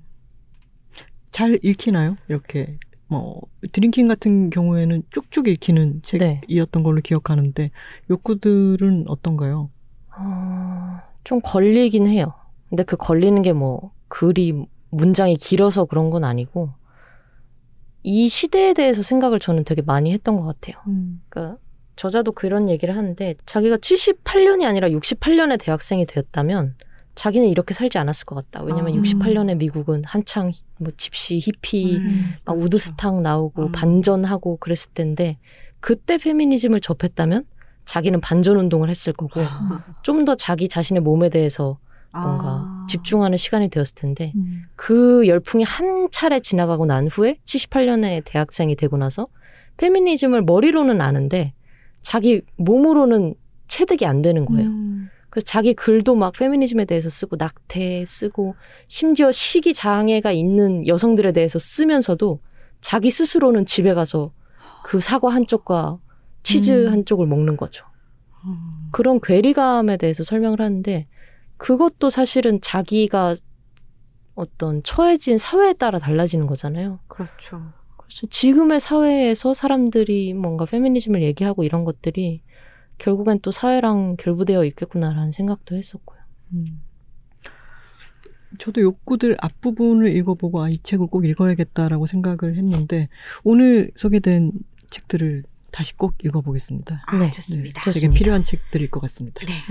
자, 각자가 가져온 책들을 얘기를 해볼까요? 어, 네. 톨콩이 가져온 책은 리처드 플래너건의 먼 북으로 가는 좁은 길이었습니다. 네, 그냥이 소개해드린 책은 김서울 저자의 에세이 아주 사적인 궁궐 산책이었습니다. 단호박이 가지고 온 책은 캐롤라인 랩의 욕구들이었습니다. 자, 이제 댓글을 읽어볼까요? 네. 네. 산들산들님께서 크크크크크 자기 전에 즐거운 거 듣고 싶어서 자정에 올라오자마자 듣고 있었는데 세모시 옥색치마에서 이미 웃음 치사량 초과해서 바로 잠에 들어도 될 것 같아요. 그냥님 빼고 나머지 두 분은 그냥님이 아니라 단호박님 빼고 나머지 네. 두 분이라고 합니다. 진지한 미간으로 노래 부르, 부르고 있을 거 저절로 상상되는 아껴뒀다 내일 아침에 이어들어야지 하셨습니다.